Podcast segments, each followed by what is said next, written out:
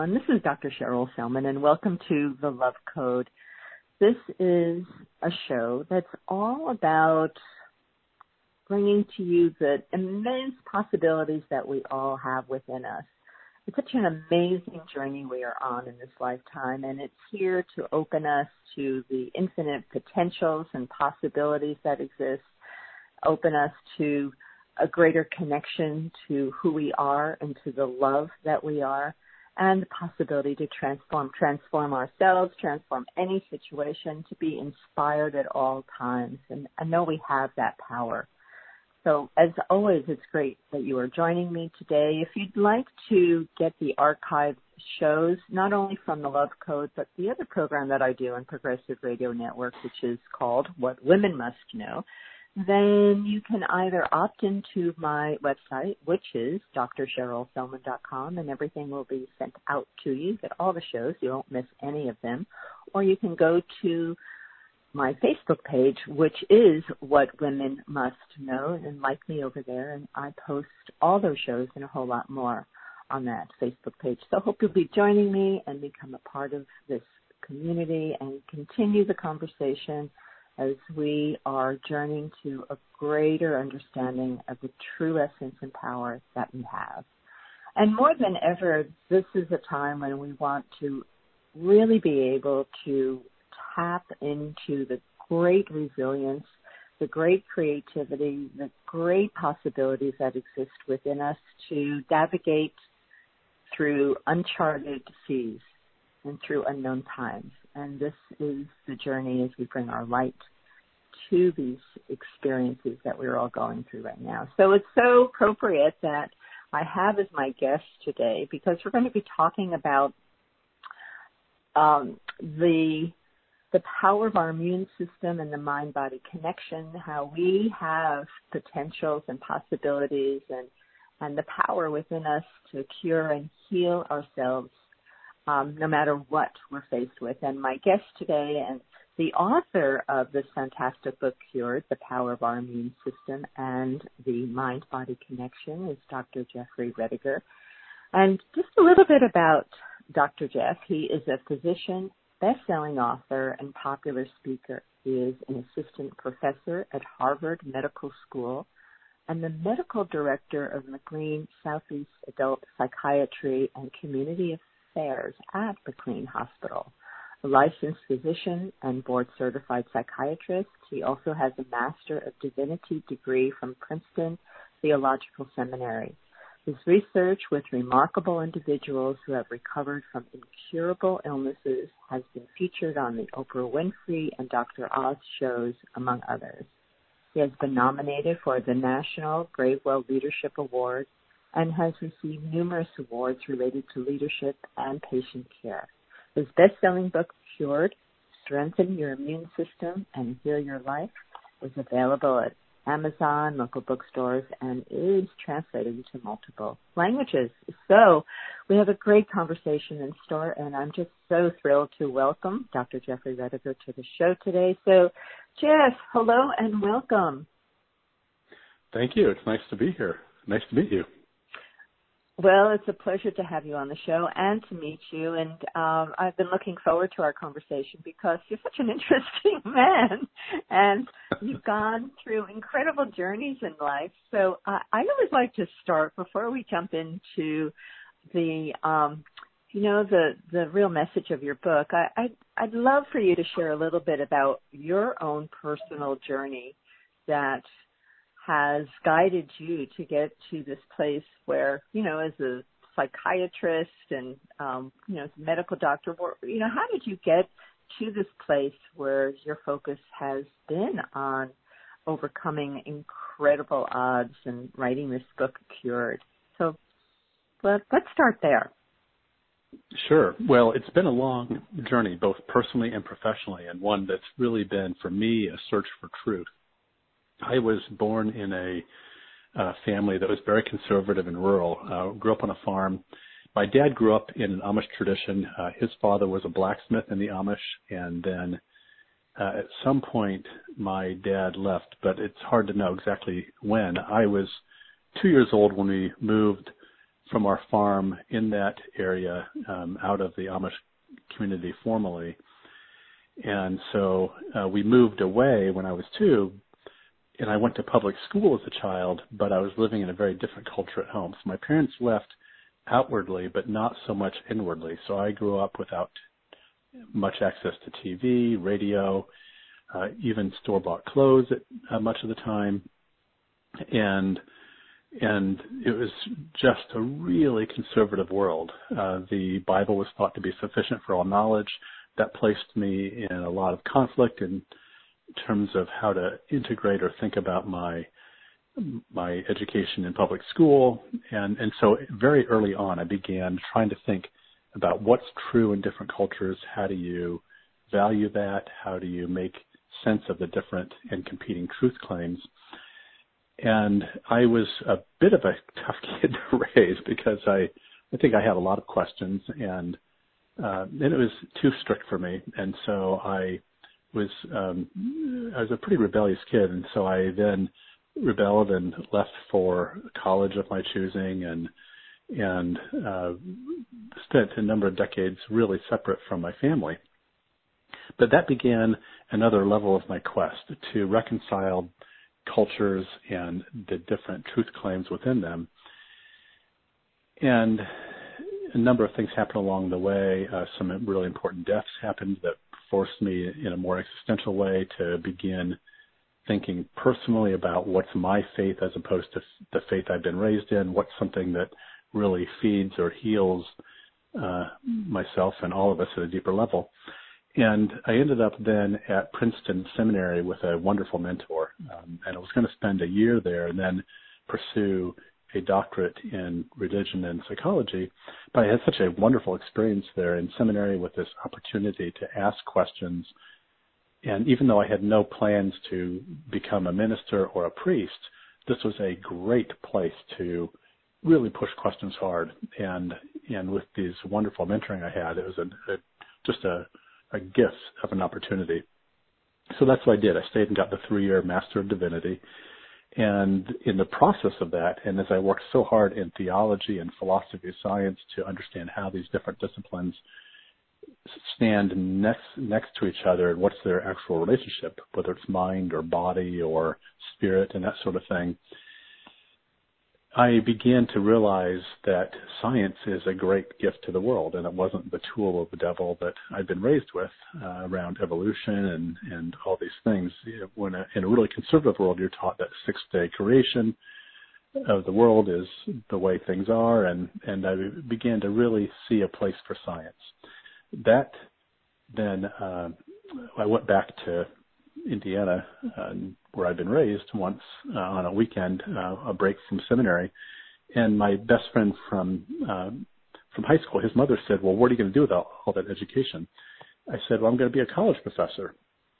And being a good spokesperson for the rural world I came from, she said, "You're going to get all that education and not do something to help people." so, so it was it brought me up against um, the world I've been raised in, but also was a uh, a part of me that also knew it was important to be able to do something practical in the world. And so, as I continued to try to reconcile these different worlds I was in, certainly Princeton Seminary was a very different world than the rural world I grew up in. When I finally said, well, okay, maybe I'll go to med school. Med school turned out to be a perfect way to bridge these two worlds because med school was something that the people from my past understood. Uh, a rural world understands someone becoming a doctor. That makes more sense. But it yet also gave me the chance to pursue the ideas and to pursue truth yet um, in, in the way that I understood it. So that's what I did. Med school was a perfect solution for me. And then I went into residency in psychiatry at Harvard and then remained on afterwards and became a medical director at McLean and uh, and on the faculty at Harvard Medical School.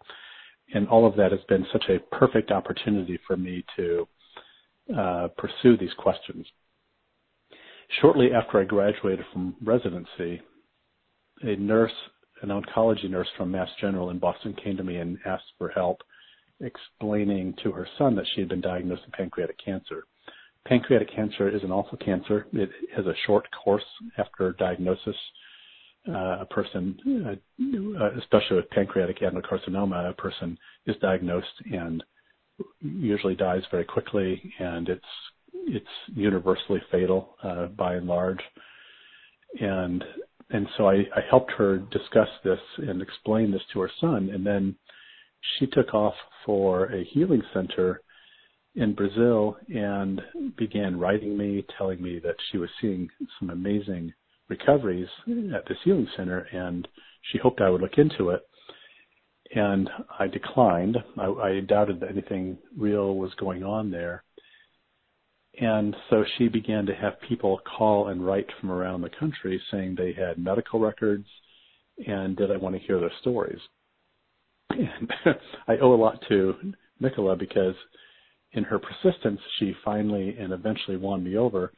I began to read these files, and most of them made sense. Most of them, they could be uh, understood from within the paradigm I'd been trained in as a physician, whether the person had had chemotherapy or a particular type of surgery or whatever.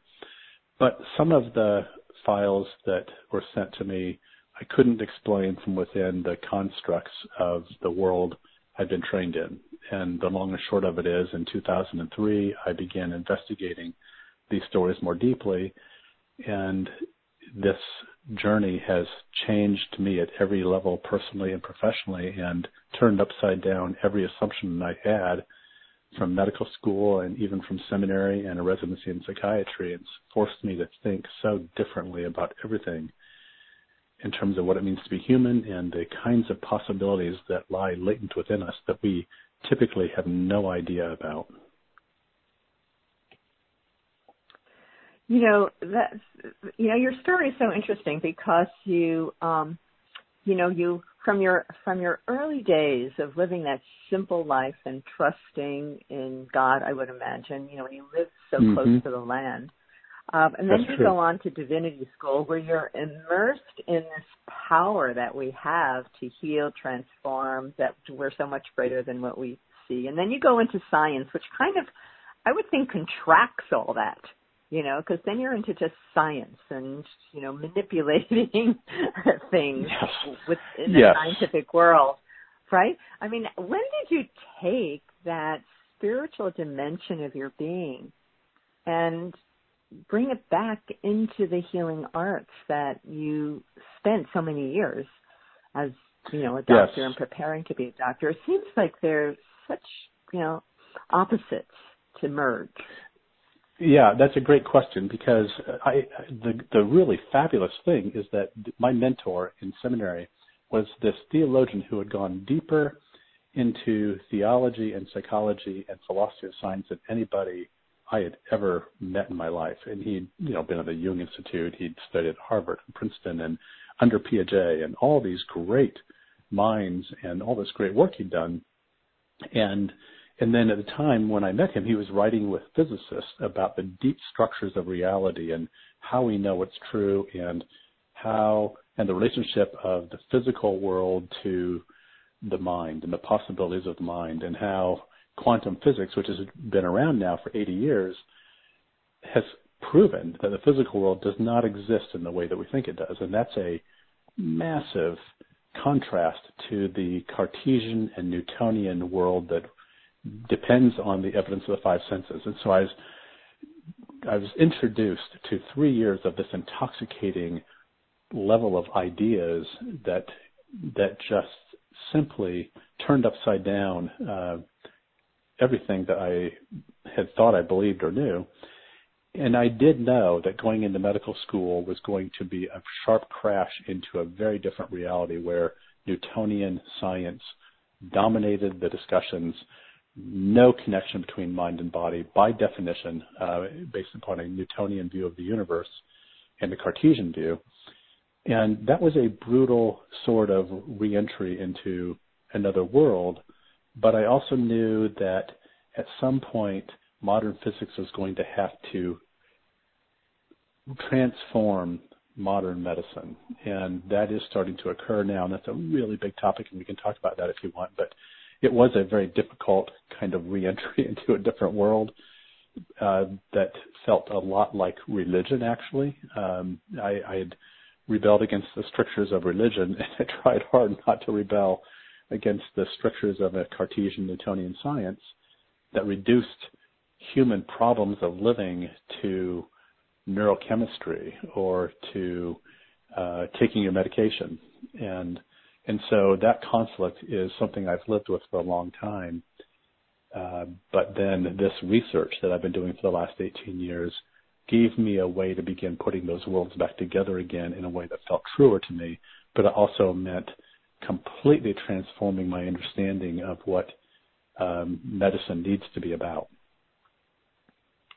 And I can see why you are such a pioneer in integrating the mind, body, and the spiritual. But I, I have to say, it it just must have been devastating to your soul to be in medical school and having to you know submit to that paradigm for that period of time after being yeah. immersed in this world, this yes. you know, this spiritual world of you know possibilities of who we are and the immensity of who we are and then kind of contracted into molecules and you know an equation. Yes. yes you're absolutely right. The first two years were brutal. Uh it was like it, i mean it was completely a newtonian cartesian worldview and it was painful. And so i just and i, I remember walking up to the to one of my professors and i had all these questions and he said, "Don't ask questions; just memorize the material." And and so that's that's what I did. But it was uh, a very different environment than seminary, to put it mildly. It was like an initiation process. You had to kind of go down deep into yes, that's right. another, right. you know, another kind of hell.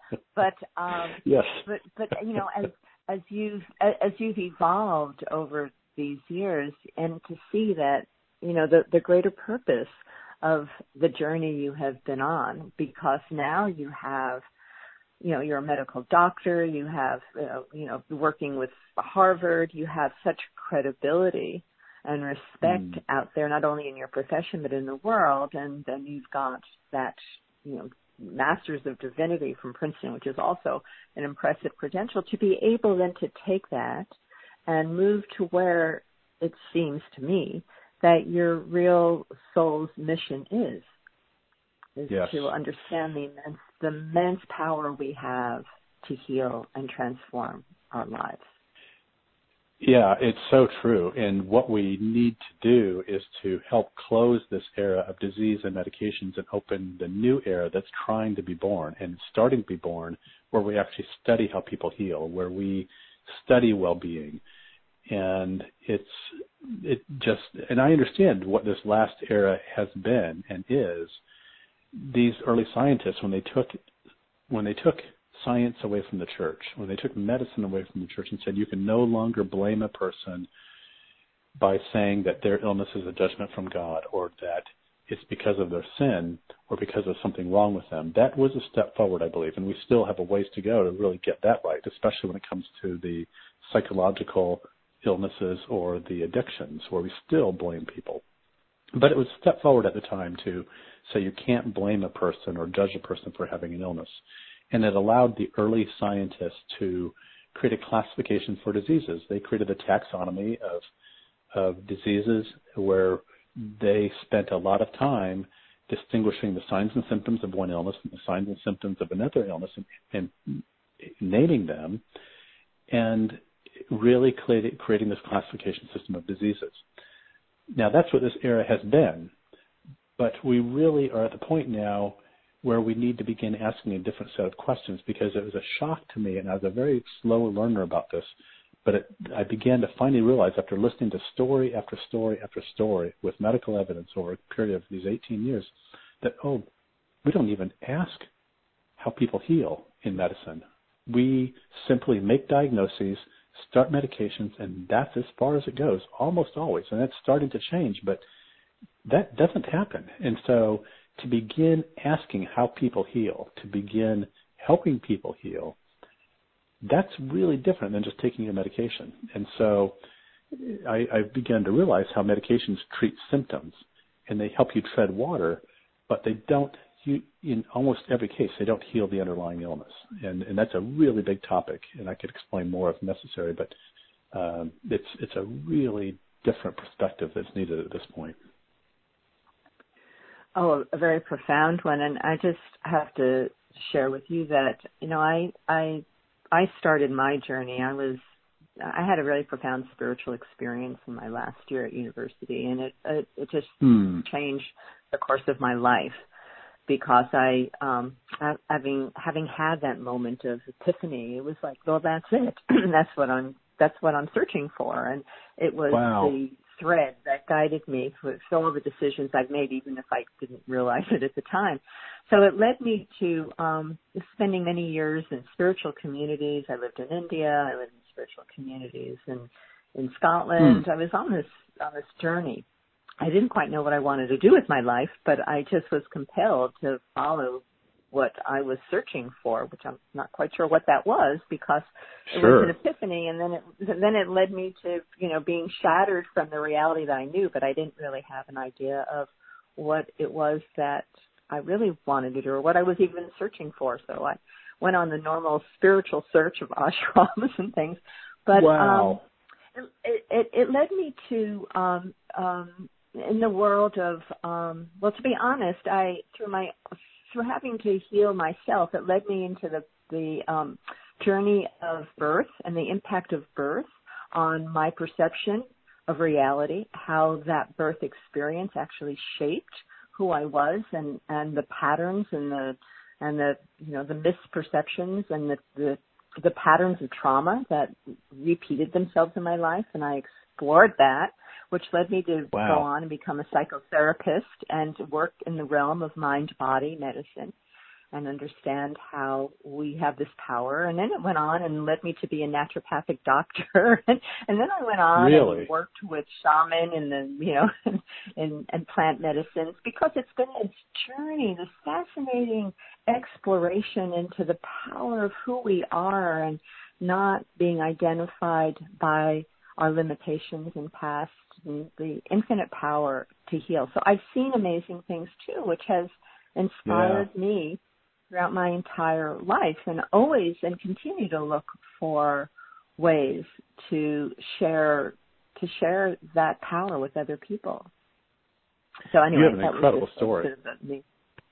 Well, it's, it's you know it's a journey we all go through, and um, I, you know I'm blessed because that that spontaneous awakening that happened to me in my last year at university, I guess was such a blessing. You know, it was like it was like a, a an awakening that I had early in my life to make sure I was on the right path in this lifetime, right? So you don't wander off and get distracted. It was so powerful that it um awakened me early early well, I'd in my love life. to understand. Yeah, I'd love to understand more of your experience. It clearly was very powerful and defining for you.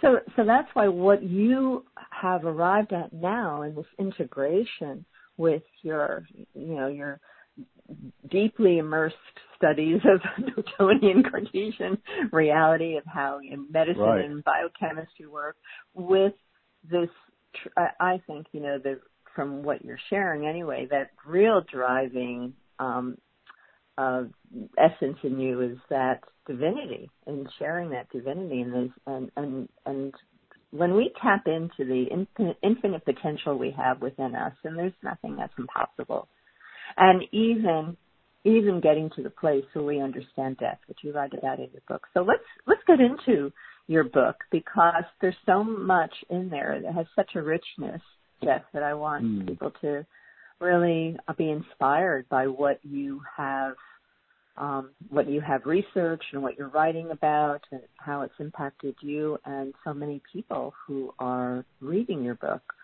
So, um, so let's talk about what your book is really about. What is it that you really want to share with people? What was the driving force within you that brought this book into being? For me, it was really an attempt to answer questions, and the book is a reflection of questions that I've been asking for a very long time. And so it was, the book reflects my search for truth. And, and certainly for the last many years, interviewing these people with medical evidence for recovery from illnesses that we typically consider incurable, they were, they really drew me slowly into a very different world and a very different way of understanding what healing is at a deep level, both physically, emotionally, and spiritually, and also uh, the possibilities that that lie within us, but we often don't know the pathways to activate those. One of the things that's a very much um, attention for us as human beings is that we are irreducibly of two natures. We are both physical, biological beings, but we also are these spiritual, mental, emotional beings. And the relationship between the two of these and the way in which they interact with this kinetic reciprocity back and forth with each other is something that just endlessly fascinates me. I'm fascinated by the biology of the body. I'm also fascinated by the amazing, the, these brilliant little immune cells that we should be activating instead of often suppressing like we do with our immune suppressants and our antipyretics for fevers and all these things. And yet I'm also fascinated by the mental and um, uh, imaginal capacities that we have. Uh, Ernest Becker uh, said that we are gods with anuses, and so it's um, that tension and that reciprocity is is so true. We are the image of God, and we also are biological beings who are, uh, in some ways, um, not defined by our biology, especially as uh, the biology opens up and we realize that genes are turned on and off by our lifestyle and by our attitudes and our beliefs and how we feel about ourselves and the universe, both consciously and unconsciously at a deep level. All of this uh, creates a mix of a dual nature within us that is endlessly fascinating. So the book is talks a lot about that reciprocity between these different parts of our beings and how to activate these forces within us. So let's talk about disease and, and illness. From your perspective and in what you are writing about and teaching, what do we need to what do we need to understand if we have a diagnosis of something? What would support people on their journey for healing? Well, I think one piece of that is one of the brilliant aspects of Western ways of thinking is that we're very good at breaking things down into their constituent parts. And so, so you can walk into a university and there's all these different departments. You can walk into a hospital and see all these different doctors with different specialties. If a doctor is interested in the heart, they study the heart and become a cardiologist. If they're interested in the brain, they study the brain and they become either a neurologist or a psychiatrist if you're interested in the gut, you become a gastroenterologist, etc. And that's brilliant up to a point. Uh, if you have a medical problem, send a person to the physician. If you have a psychological problem, you go see the psychotherapist. If you have a spiritual problem, you go see the priest, rabbi, imam, minister, or shaman. But unless the person and the specialist not only do the part with their specialty, but also take a step back and look at the big picture of the human being, we miss everything. We miss the opportunities for healing. And too many times that second step, step back to look at the forest instead of just the trees, doesn't happen. And as a result, we don't understand or help activate within ourselves the ways in which mind, body, and spirit all go together. And I'm telling you, this, these things can be activated at a completely different level when we begin to understand what it takes to bring these together in a new way. Every person integrates their mind, body, and spirit in their own way, but it's often a less conscious process. And so massive amounts of potential and opportunity for healing or well-being are uh, often remain latent within us. And that's why books like the one you have written is so important because it opens our consciousness, or maybe it's just a reminder that we yes. of something we had forgotten, right? That there yes. is uh, a great power that can facilitate healing if we understand what the the physical process that we're dealing with is trying to communicate to us. Yes, that's absolutely right. That's a good point because because we should be asking what is the message of the illness? That is an opportunity for us to ask because the body keeps the score. The body the body tells the story and when I, I have come to believe that the body is a metaphor or a reflection of what a deeper self within us is trying to learn.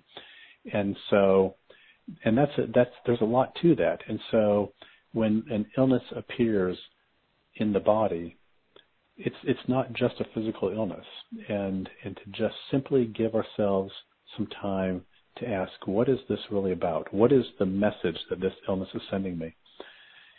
One of the most common things that people have said to me over the years in the context of telling me their healing stories is that it took an illness for them to wake up and realize that they needed to stop taking care of everyone else they needed to stop responding to the perceived expectations of others and instead also pay attention to what creates life and well-being within them.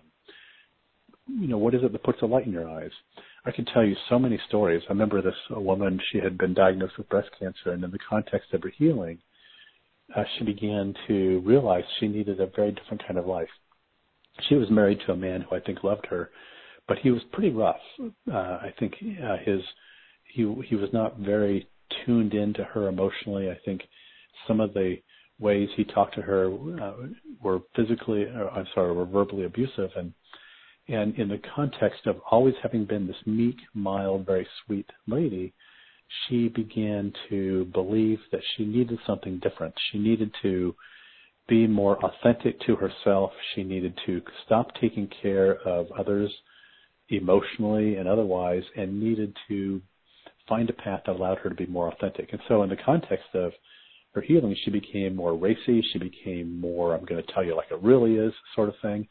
And she began to become less of this mild, self effacing woman and became really more assertive. And she told me she's convinced that that was a really important step for her emotionally and in the context of unrepressing this part of herself, she liberated something deep within her that she is convinced was the most important part of her healing.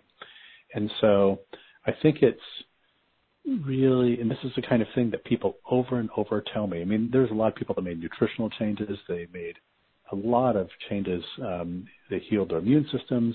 They healed their response and relationship with stress, for example.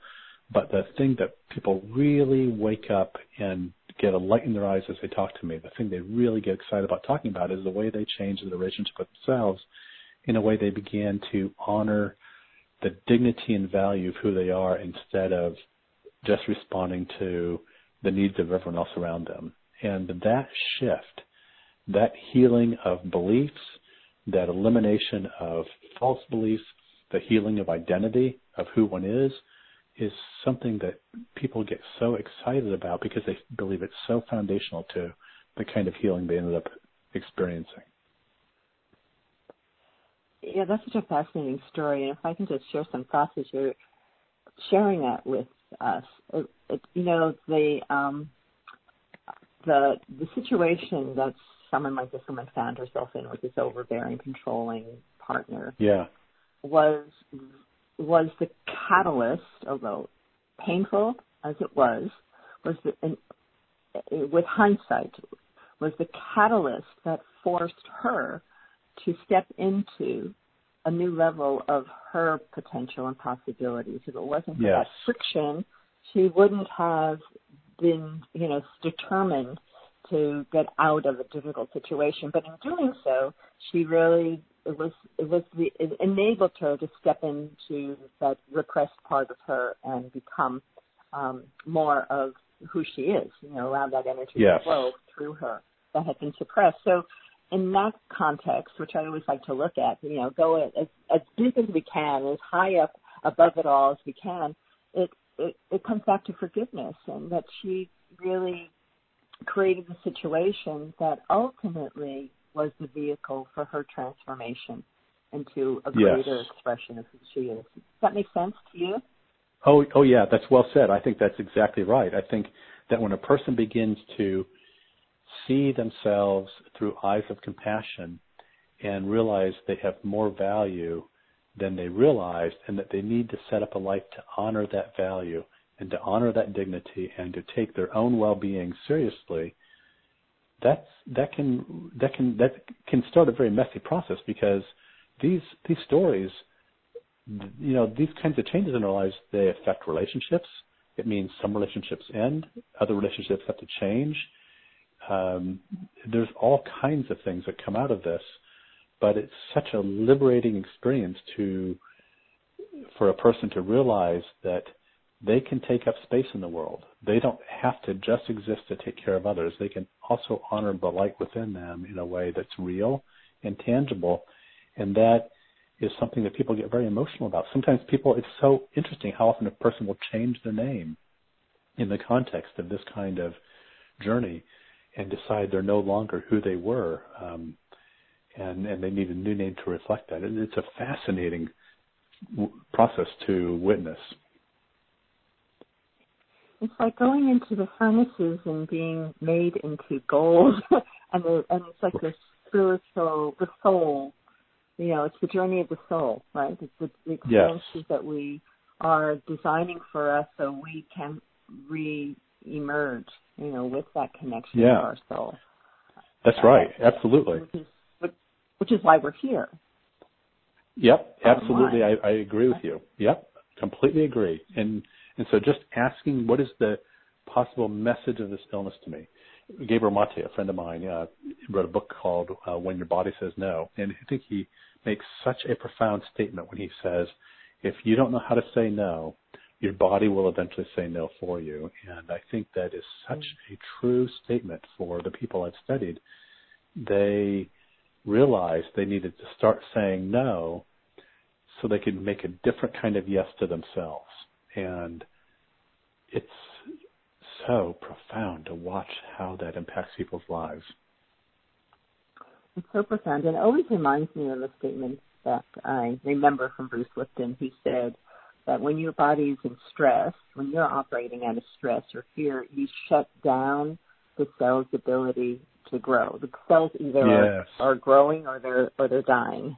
You know, right, and, right. And so yep. stress of whatever sort, negative thoughts, depressed emotions, traumas, are are giving the message because of those energies that are protective shut down the cell's ability to function. And the more you come from joy and forgiveness and love, the more you're saying yes to life, and the cells can then continue to function optimally. And so you know, we're seeing how this manifests in our lives uh, as illness if we're not dealing with the business that life is trying to get our attention to deal with. That's absolutely true, I believe. Yeah, yeah it's shocking how this so, works. There's, yeah, go ahead. Go ahead. No, you go. You go.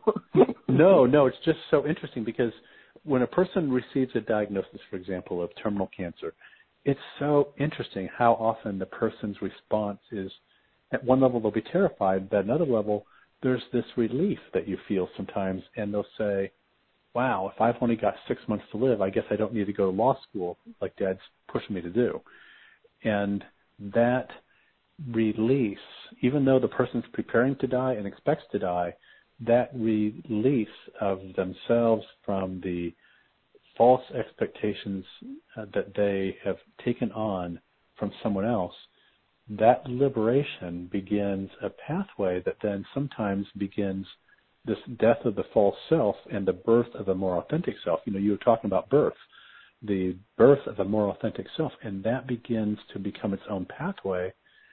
And my experience in watching these stories is that, and you, you can't predict in any individual case or uh, life what's going to happen, but sometimes that becomes the pathway to such a different life that the illness becomes less necessary and it becomes actually a doorway into a different kind of life and and then time sometimes begins to go by and the person lives a lot longer than one would expect. So it's it's a fascinating journey to to watch.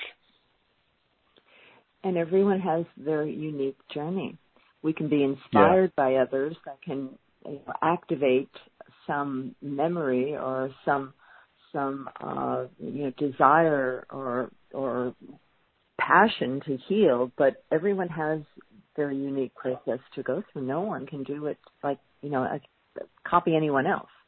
Just be inspired That's right. to see what your path is. Absolutely. Every person's on their own journey to wake up to the dignity and value of who they are, and the details differ um, in terms of what the actual details of that journey are. But underneath, there's a lot of unity in terms of what's really going on in my experience.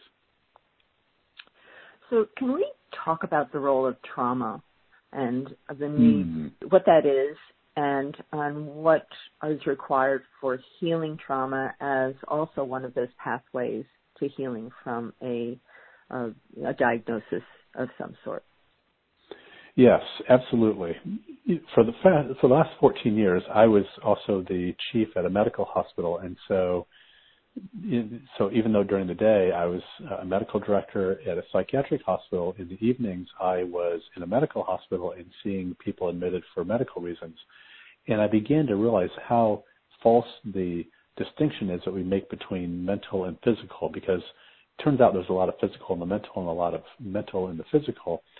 And the people coming into the medical hospital with congestive heart failure, with back pain, with colitis, uh, with heart attacks and congestive heart failure, all these different things, you begin to realize how deep the role of stress and and not knowing how to experience their value or even to know whether it's a friendly universe, how deep these things go in terms of what eventuates in the body.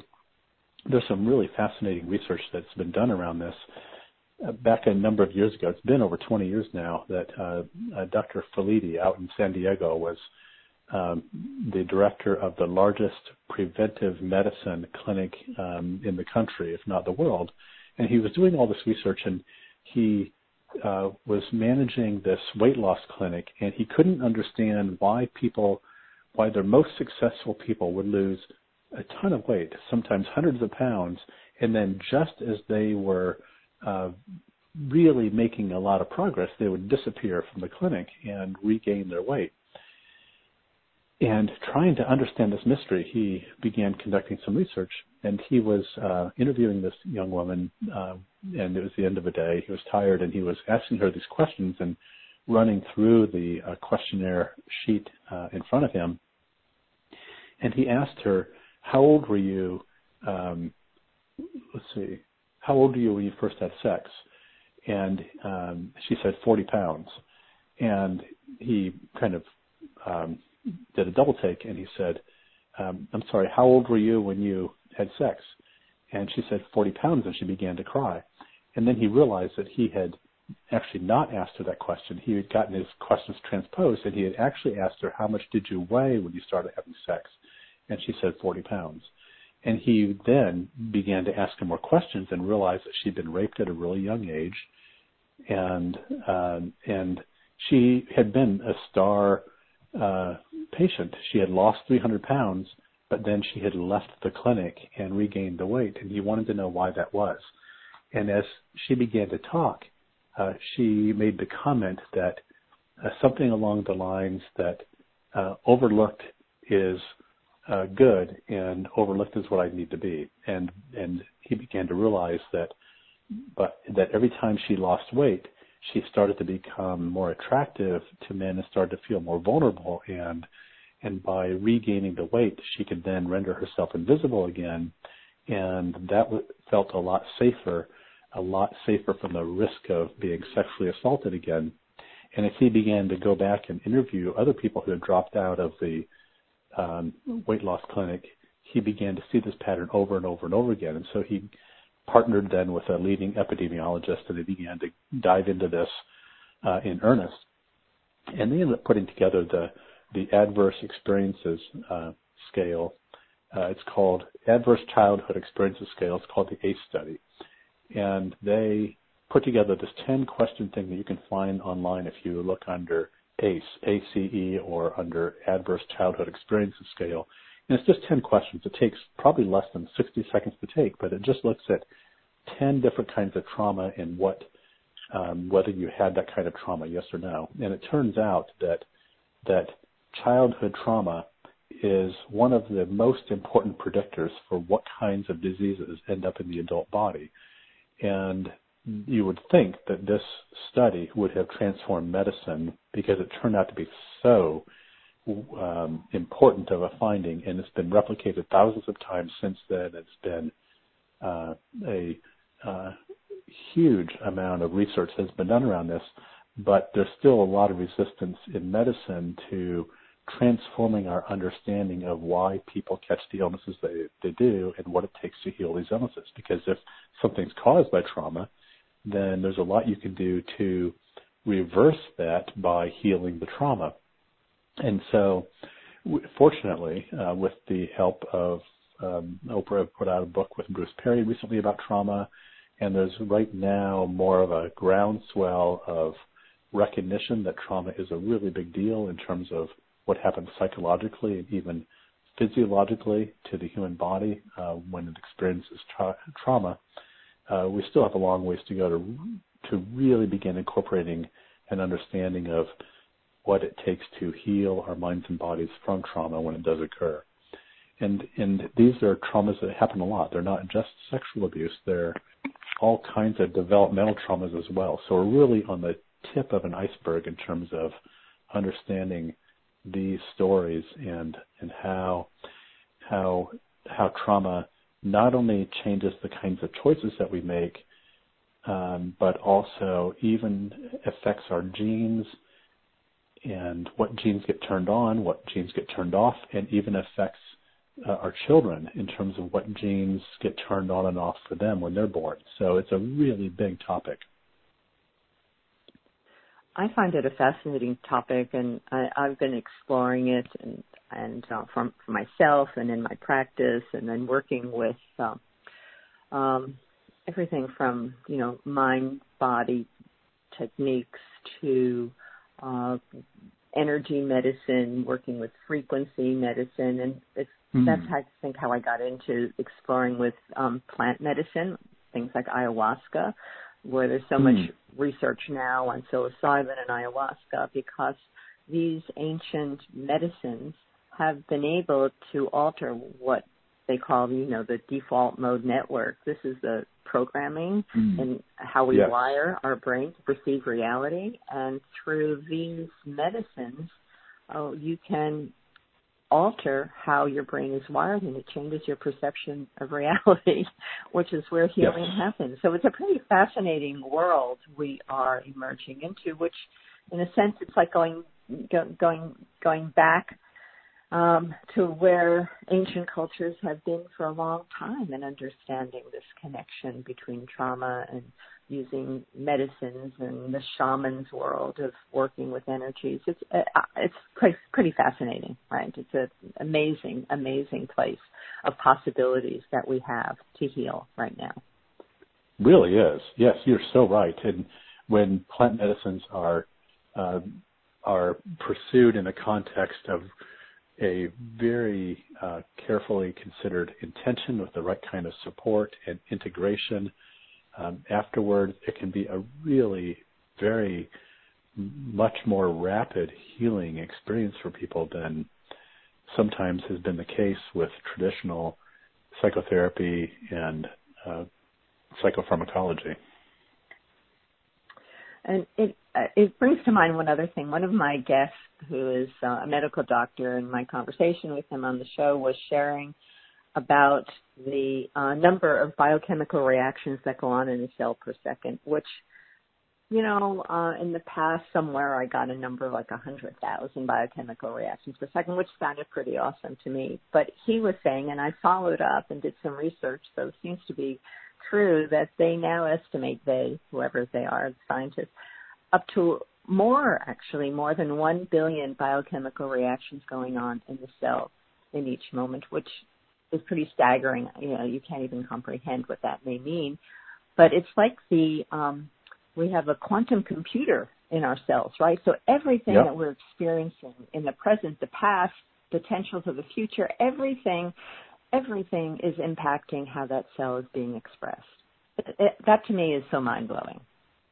Yes, we have all these brilliant little neurons, these brilliant little brain cells, and they interact with each other continuously. And it is billions of interactions and all these little synapses that are firing with all these neurochemicals and neuropeptides. You're right, it is a quantum computer and it's way beyond anything we understand for sure.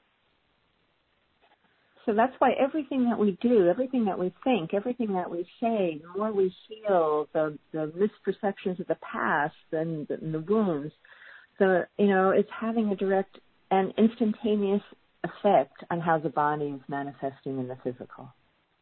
Yes, absolutely true. You know, Jill Bolte Taylor is this dear friend of mine, and she wrote this book, this wonderful book recently called Whole Brain Living, and she is a neuroanatomist who writes brilliantly about how at any moment we can choose a different part of our brain to live from and it doesn't have to be just the linear fearful left brain thinking uh, that's focused on either the the depression from the past or anxiety about the future, but to really live in the right brain experience of what is perfect and already whole and complete full of such wonder and mystery and dignity and value that each one of us is, and to experience that within us without judgment. It's such a beautiful understanding of the way the brain is wired. And as a neuroanatomist, she does a beautiful job of talking about the power of that.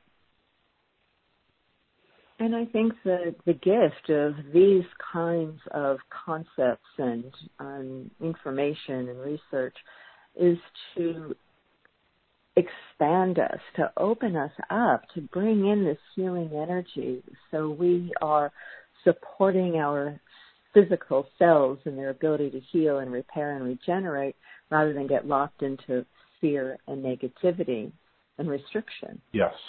Yep, completely agree.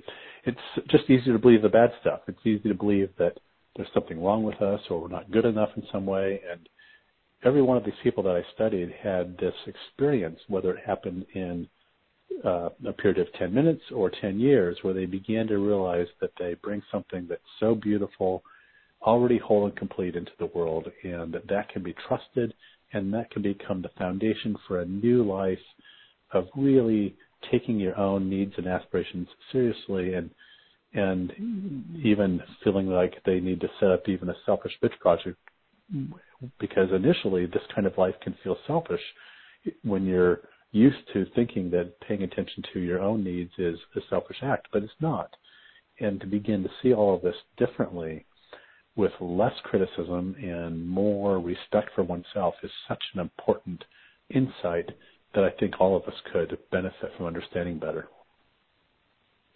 Oh, absolutely. And that's why your book has obviously you know, struck a chord with people and why you've gotten so much attention and interest from, you know, Dr. Oz and Oprah and has become so successful because you're really uh, sharing this message that is helping people to expand and awaken to themselves and to the possibilities that exist within us for healing. So. I really encourage everyone to pick up a copy of your book, which is by the way, cured the power of our immune system and the mind body connection. And again, we're talking to Dr. Jeffrey Rediger. Uh, you know, we need inspiration, especially when we're down in the dumps, especially when we're challenged with some issue or some health problem. We need to keep inspired because that's the healing energy that will guide us through the situation. So uh, I am just um, so grateful that you have taken on this mission and to have gone through the path you've gone through in life to get to this place where you're really, really fulfilling this profound mission, Jeff, this profound mission, touching people throughout the world to awaken to themselves. Well, yes, certainly is a privilege, and I'm so glad to be on this show with you today. And you have wonderful questions and it's so true that every one of us needs to focus on what's right and good about each of us and to understand that there's nothing wrong with us that cannot be fixed and healed by what's right and good about us. And to focus on that, take care of the things that get in the way of experiencing what's right and good about us, and wake up to that dignity and value is a journey worth having. so that's you know those are beautiful words to complete our show with, and I, I want people to know that they can learn more about you and your work through your website, which is Dr. Jeffrey Rediger and um, Jeffrey with the J E F F R E Y and Rediger R E D I G E R dot com. Uh, yeah, so I, I'm sure that um, you've inspired so many people today, and your work continues and goes out there throughout the universe, Jeff. so thank well, you so well, much for being with us and for this wonderful conversation that was truly inspirational. Well, thank you for having me, Cheryl. I'm really, really an honor to be here. Yes, thank you so much. And um, to all my listeners, thank you once again for being part of the Love Code. Please share the link to the show so we can get our community growing bigger and bigger, inspiring and offering more healing and upliftment. And remember, as I always like to say at the end of every show, may your week be filled with love, peace, and harmony. Bye for now.